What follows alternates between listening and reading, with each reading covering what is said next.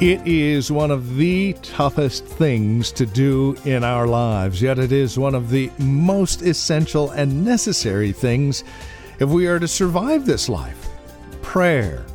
So, how do we pray effectively, and how do we maintain an effective prayer life? Well, that'll be the subject of our series. We begin next here on Graceful Truth with Pastor Steve Converse.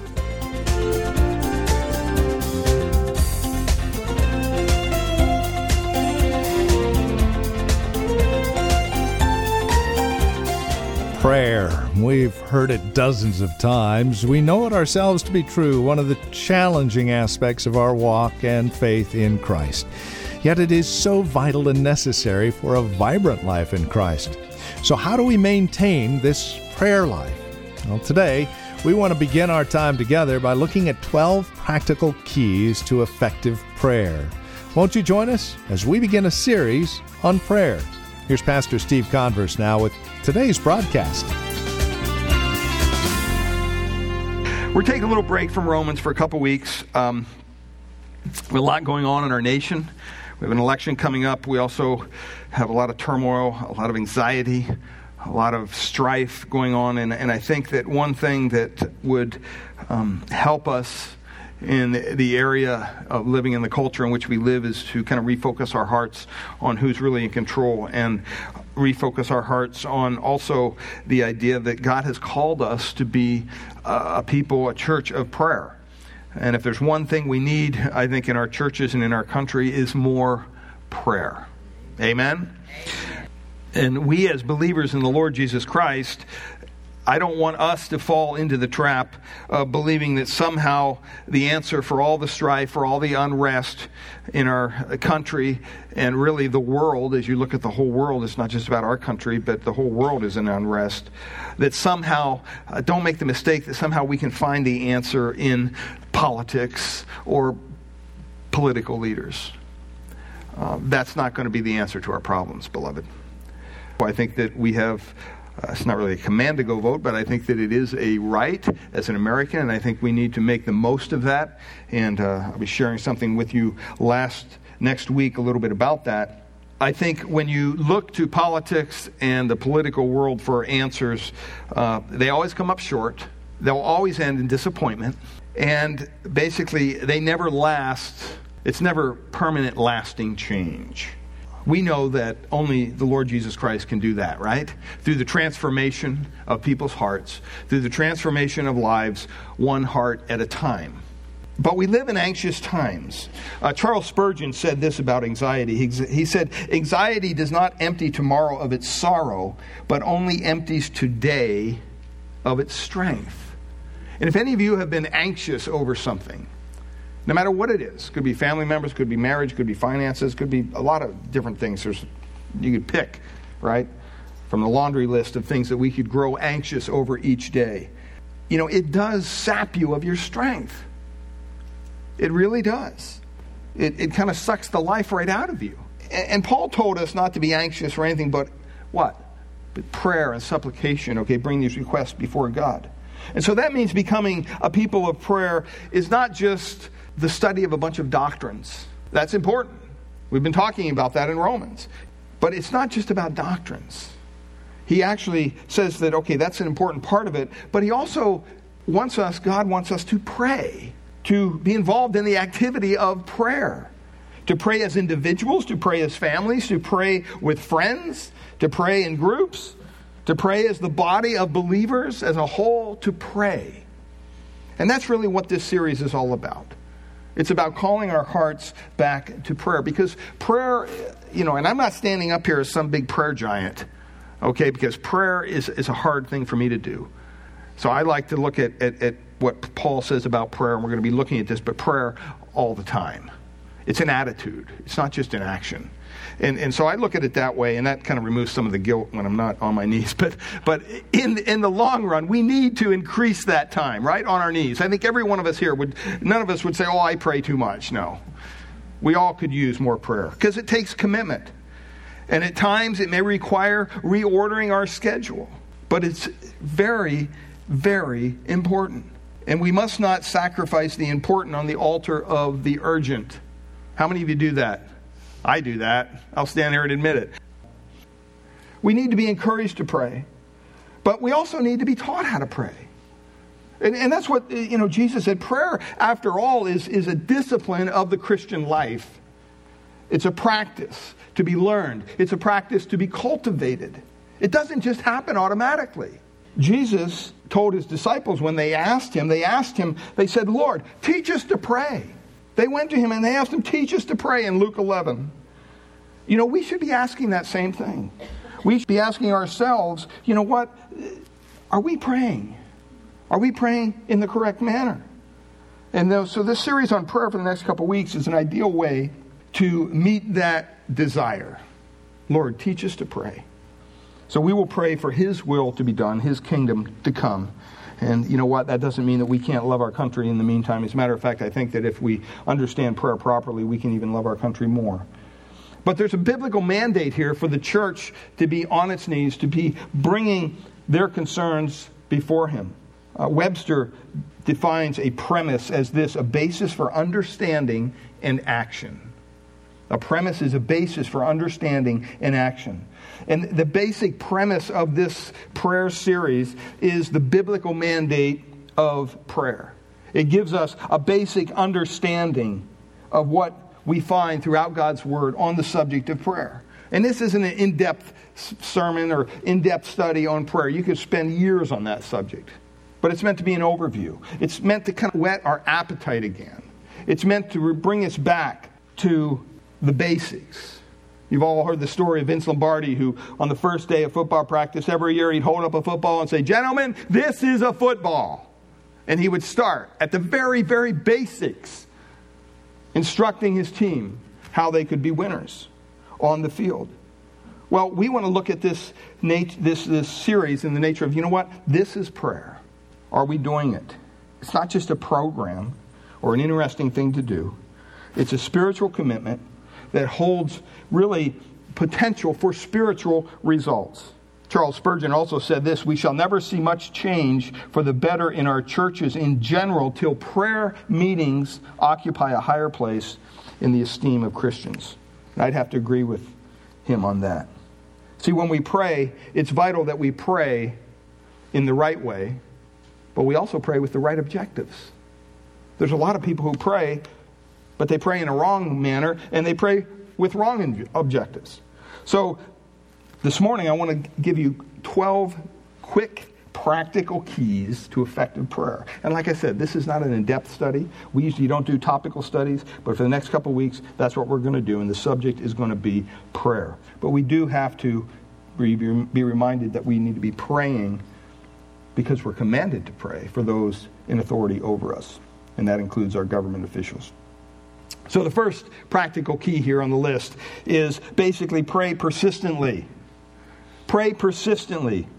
Um, please understand, God's delays are not denials.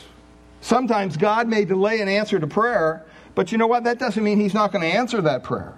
In Revelation 22 20, we pray, even so quickly, come, Lord Jesus. But you know what? He hasn't come yet. But you know what? That doesn't mean he's not going to. See, he will. And God will hear when we persist in prayer. Luke 18 1 says, And he told them a parable to the effect that they ought always to pray and not lose heart. Have you ever lost heart when you're praying? I'll tell you what, I have. Sometimes I'm praying for something, man, it just doesn't seem possible that anything's happening. And you lose heart and you give up. Maybe it's for that relative that you think, man, that, that person is never going to come to the Lord. Or don't ever lose heart. The Bible is very clear that we must keep on asking, we must keep seeking. Luke 11, we must keep knocking. It says, And I tell you, ask and it will be given to you, seek and you will find, knock and it will be open to you. But you have to learn from biblical examples uh, over in Matthew. Turn over to Matthew chapter 15. Matthew chapter 15. We're going to be jumping around a little bit today. Matthew 15, verse 21.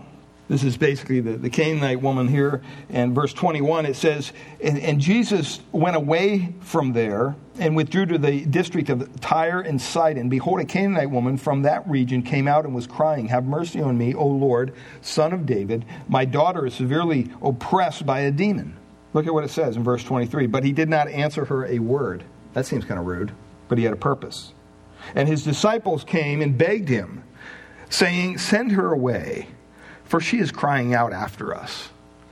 In other words, this is getting kind of obnoxious here, Lord. Send her away. He answered, I was sent only to the lost sheep of the house of Israel. But she came and knelt before him, saying, Lord, help me. Verse 26, and he answered, It is not right to take the children, children's bread and throw it to dogs. She said in verse 27, Yes, Lord, yet even the dogs eat the crumbs that fall off the master's table. In other words, she's not giving up. She's not giving up. That whole idea of her being a dog, and, uh, you know, we just got out of there, Romans chapter 10. We talked a little bit about their idea of anybody else who is not Israeli and their attitude about them. Well, it comes out right here. And in verse 28, Jesus answered her, O woman, great is your faith. Be it done for you as you desire. And her daughter was healed instantly. She could have gave up on the first try. She could have said, "Well, he's not going to help me. You know, he's not going to do anything for me." You look over at Mark chapter 10. Mark chapter 10, and these are just instances where people didn't give up. And hopefully they're encouraging to your heart. Mark chapter 10 verse 46. This is the blind man who just doesn't give up. Uh, he, he refuses to stop crying out for the Lord. It says in verse 46, and they came to Jericho, and as he was leaving Jericho with his disciples and a great crowd, Bartimaeus, a blind beggar, the son of Timaeus, was sitting by the roadside. And when he heard that it was Jesus of Nazareth, he began to cry out and say, Jesus, son of David, have mercy on me. And many rebuked him, telling him to shut up, be silent. But he cried out all the more. Didn't give up. Son of David, have mercy on me. And Jesus stopped and said, Call him. And they called the blind man, saying to him, Take heart, get up, he is calling you. And throwing off his cloak, he sprang up and came to Jesus. And Jesus said to him, What do you want me what do you want for me to do for you? And the blind man said to him, Rabbi, let me recover my sight. And Jesus said to him, Go your way. Your faith has made you well. no big tent, not a big show. It says, and immediately he recovered his sight and followed him on the way. He could have gave up the first time when people told him to shut up, but he didn't. He refused to. Look over at Luke chapter 11, verse 5. And he said to them, this is right after basically the Lord's Prayer, disciples' prayer. He says, he said to them, Which of you has a friend as a, who, who as a friend will go to him at midnight and say to him, Friend, lend me three loaves? For a friend of mine has arrived on a journey, and I have nothing to set before him and he will answer from within Do not bother me. The door is now shut, and my children are with me in bed. I cannot get up and give you anything. I tell you, though he will not get up and give him anything because he is his friend, yet because of impudence, he will rise and give him whatever he needs. And I tell you, ask, and it will be given to you. Seek, and you will find. Knock, and it will be open to you. Um, it's so important that we are reminded of these texts of Scripture. Or in Luke chapter 18, where you see the widow who basically wore down the, the judge, the persistent widow. Jesus is telling this parable, Luke 18 1, and he told them a parable to the effect that they all ought always to pray and not lose heart. He said, In a certain city there was a judge who neither feared God nor respected man. And there was a widow in that city who kept coming to him and saying, Give me justice against my adversary. For a while he refused, but afterwards he said to himself, Though I neither fear God nor respect man, yet because this widow keeps bothering me, I will give her justice, so that she will uh, not beat me down by her continual coming. And the Lord said, Hear what the unrighteous judge says. And will not God give justice to his elect who cry out to him day and night? Will he delay long over them? I tell you, he will give justice to them speedily. Nevertheless, when the Son of Man comes, will he find faith on the earth? We need to be taught to be, be praying persistently. Do not lose heart. Do not give up. Secondly, pray insistently. You know, you have to pray at all times. And you have to pray with a spirit kind of of, of desperation knowing that that's the only way. You know, if you go through the Bible, prayer a lot of times is crying out to God. It's crying out to God. So we have to pray with great fervor. The Bible says in James that the righteous person praying can accomplish much. Over in Acts chapter 12, verse 5, it says So Peter was kept in prison, but earnest prayer for him was made to God by the church. And we know how that worked out. Philip Brooks said this about prayer In prayer, we do not conquer God's reluctance, rather, we take hold of his willingness. See, that's so important for us to get that we need to, to pray in a way that it comes from a desperate heart. So, thirdly, pray confidently. Pray confidently. Allow God to work in response to your prayer. Uh, don't be like Abraham or Jacob who tries to answer their own prayer Have you ever done that? You prayed for something and then, ah, I'm going to work this out myself. And then, you know, usually it doesn't work out the way you thought. And, well, I prayed about it. But you, you kind of went ahead and did your own thing anyway.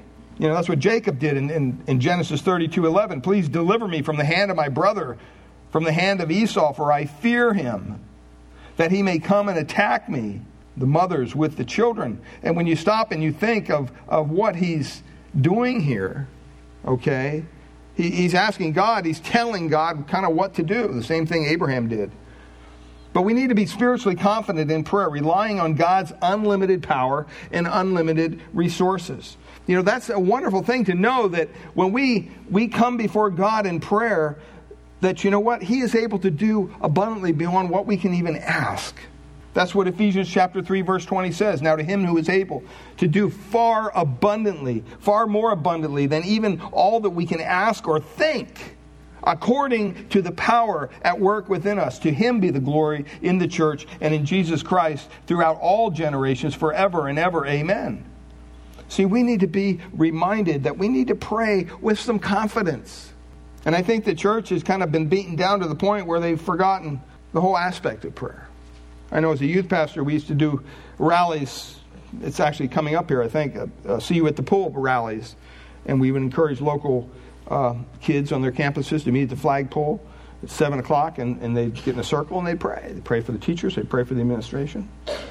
Fourthly, pray resistantly. Look at Ephesians chapter six. Ephesians six verse twelve. It says, "Therefore we do not wrestle." Look at this against flesh and blood, but against the rulers, against the authorities, against the cosmic powers over this present darkness, against the, the spiritual forces of evil in heavenly places. In verse 13, he says, Therefore, take up the whole armor of God, that you may be able to withstand in the evil day, and having done all, to stand what? Stand firm. Beloved, we're not fighting a, a, fight against flesh and blood. That's what the Bible says. But it's against these, these rulers, authorities, against cosmic powers over the present darkness, spiritual forces of evil in heavenly places. And if you don't think we need to be praying for our families, for our marriages, for our churches, for our country, for the world, you're mistaken. So we need to recognize the enemy. First of all, we also need to recognize the enemy's tactics we need to recognize the enemy's tactics. First Porter or First Peter 4 7 says, The end of all things is at hand, therefore be, look at what it says, self controlled and sober minded for the sake of your prayers. Don't be distracted, okay? Don't be distracted by things around you. Uh, don't, don't allow the enemy to take, take what's going on in your life and make that the focal point of everything. He says in 1 Peter 5 8, Be sober minded, be watchful. Your adversary, the devil, prowls around like a roaring lion. What's he trying to do? He says, seeking someone to devour. You know, I don't know about you, but I wouldn't want to be around a lion that's seeking to devour somebody. That doesn't sound like a very happy place to be. And, and to be honest with you, you know, there's a lot of stuff going on today within the church You know, you have people out there and thinking they're going to bind Satan and do all this stuff. That's crazy talk. You know, my question to them is you know what? If you think you have the power through your prayers to bind Satan, who unbinds him? Because last time I checked, he's not bound. So that's silly talk. All right, that's that stuff that, that needs to be, you don't find that in Scripture. We need to pray in a way that we understand what's going on. We, we, get, we have to make sure that we are focused on what God wants us to be focused on. How many times have you gone to prayer and then all of a sudden through your head starts, you know, maybe your, your failure in an area of your life and sin or, or past experiences that maybe you didn't do the right thing? All this stuff starts flooding your mind. That's not just a coincidence. That's the enemy trying to very hard get you refocused on maybe some failure in your life or whatever. We need to stop that and stop start reminding ourselves who we are in Christ. That we're a new creation in Christ. Old things have passed away. Behold, all things have become new.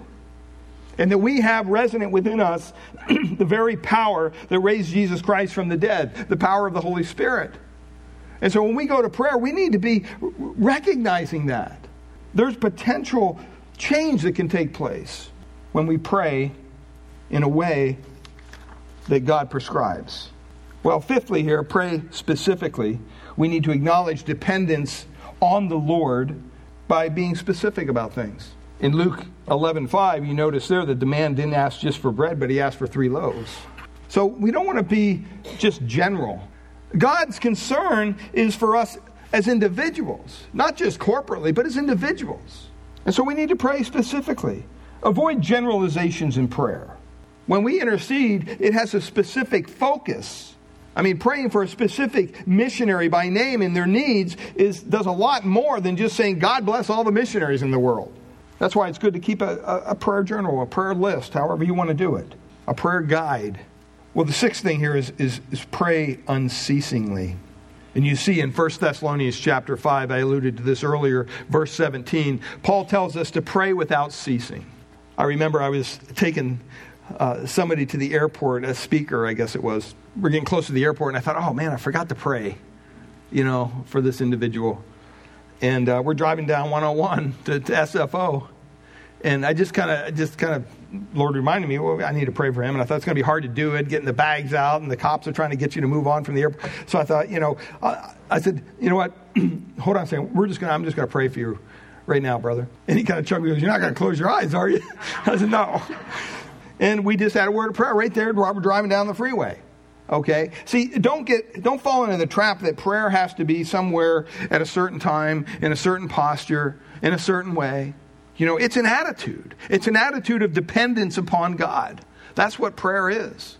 And yeah, prayer is communicating with God. But you know what? You, you don't just have to do that in the mornings between 5 and 6. You know, that should be something that carries you throughout the day.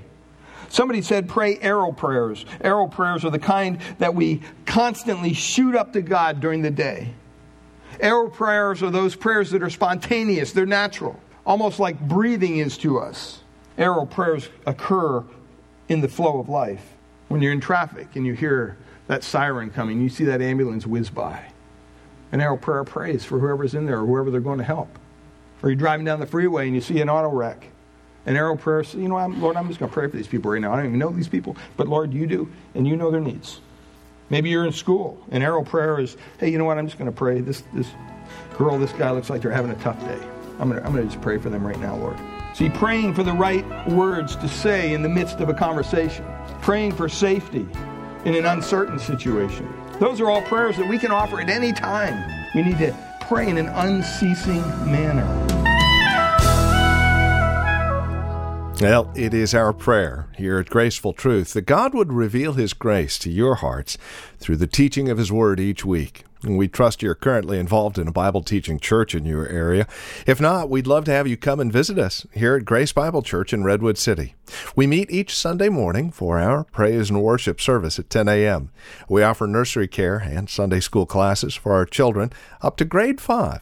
If you'd like to encourage us here at Graceful Truth, please give us a call at Grace Bible Church here in Redwood City. This is our phone number, 650 366 9923. Again, that's 650 366 9923. Or you can visit us on the web at gracefultruth.org. Uh, we've got a lot of resource materials available there, more information about who we are. And if you need a map to uh, visit us at Grace Bible Church, that's there as well. Again, gracefultruth.org. And would you please drop us an email? Let us know you paid us a visit when you stop by. Again, gracefultruth.org. By the way, we do have another way that you can access resources from us here at Graceful Truth. Simply download our brand new app. As you go to the App Store, simply look for Grace Bible Church CA. Free and ready for download on Android and OS app stores. Thank you so much for taking advantage of these resource materials. It's our hope and prayer that you are using them for your further growth in Christ. Again, simply go to the App Store and look for Grace Bible Church CA and download our app today. We thank you for joining us today and trust we'll see you again next week at this same time for another broadcast of Graceful Truth.